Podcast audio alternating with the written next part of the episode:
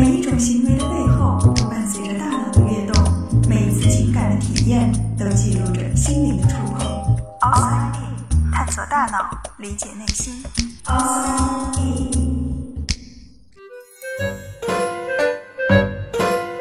欢迎来到 Outside In，我是冰峰。作为一个视觉正常的人，我们很难想象盲人的世界。似乎当我们闭上眼睛，周围的一切都变得不确定。没有了视觉，我们寸步难行。但也有时候，我们似乎并不是非得依靠视觉才能够做事的。即便是闭上眼睛，我们也可以熟练的刷牙，又或者在黑暗中，虽然看不见东西，还是能够顺利的完成像是脱衣服、系鞋带这样的事情。而事实上，这些事情看起来并不简单，甚至有时候还会需要一些技巧。那么，为什么没有视觉的帮助，我们依然可以毫无障碍地做这么多事呢？现在，让我们闭上眼睛，暂时告别视觉。在很小的时候，幼儿园的老师就会教我们：这是鼻子，这是眼睛，这是耳朵。然后还会让我们指出自己的鼻子、眼睛、耳朵分别在什么地方。当时的你可能不会想到这样一个问题：为什么明明看不见耳朵，我却能够一下就指出它的位置呢？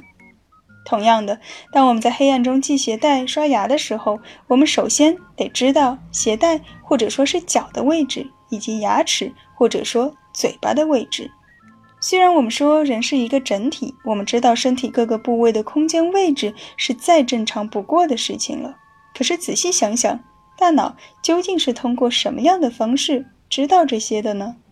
在之前我们说眼睛不停在转，世界为什么不晃的时候，我们也说到过一个主要的原因，那就是控制我们眼球运动的眼部肌肉，每动一下都会给大脑发送信号。于是，大脑就可以据此推断我们现在正看向什么方位。眼睛是这样，对于我们身体的其他部位也是如此。这个不停向大脑报告着一举一动的，便是肌肉。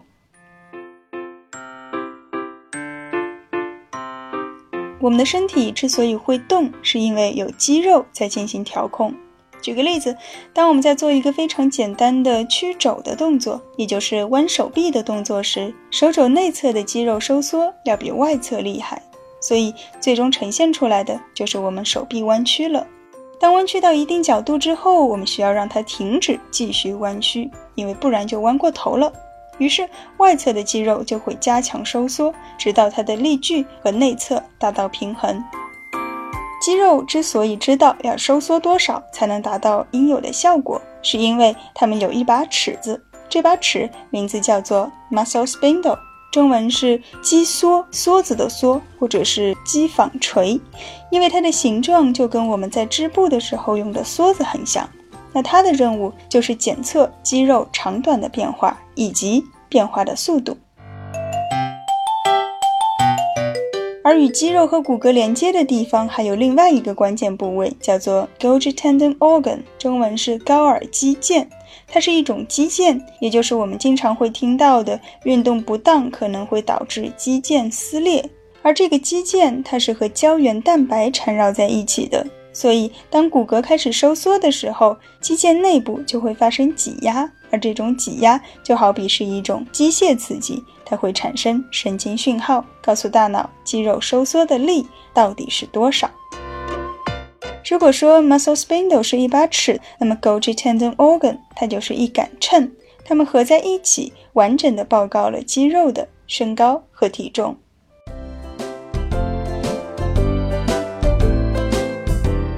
肌肉的收缩和在黑暗中系鞋带又有什么关系呢？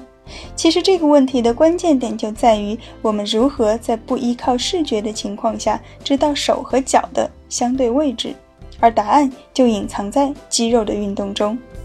在每一次肌肉发力的时候，都会有一份这样的报告传输给大脑，而大脑根据这些报告不断的调整参数，更新着记忆库中我们身体的姿态。这种对于身体各个部位的空间相对位置的感觉，在心理学中有一个词叫做本体感觉。正是有了这种感觉，我们才可以协调的走路、运动，摆出各种 pose。而事实上，有相当多的研究发现，本体感觉强的人四肢也会更协调。像运动员或者是舞蹈家，他们经常会需要做一些高难度的动作，或者需要肢体的完美配合。比如跳水运动员，他们在空中翻腾的姿势，每一个细节都需要严格的控制，这就必须要非常清楚每一个时刻身体各个部位的空间位置究竟在哪里，以及它们移动的方向和速度。而这样的技能其实是可以通过训练来加强的。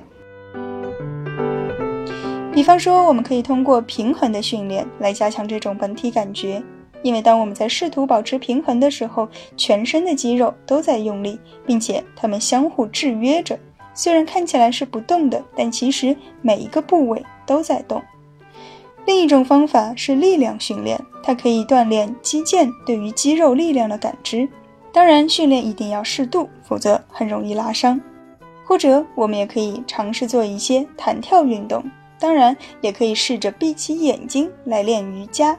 你会发现，当眼睛闭着的时候，会比睁着的时候更难以保持平衡，因为没有了视觉的辅助，我们要完全依靠本体感觉来维持身体内部的平衡，以及身体相对于外部世界的平衡。我们说，人是一个整体，大脑和身体也是一个整体。那么，如果同一具身体它换了一个大脑，是否会在一开始找不着手和脚的位置呢？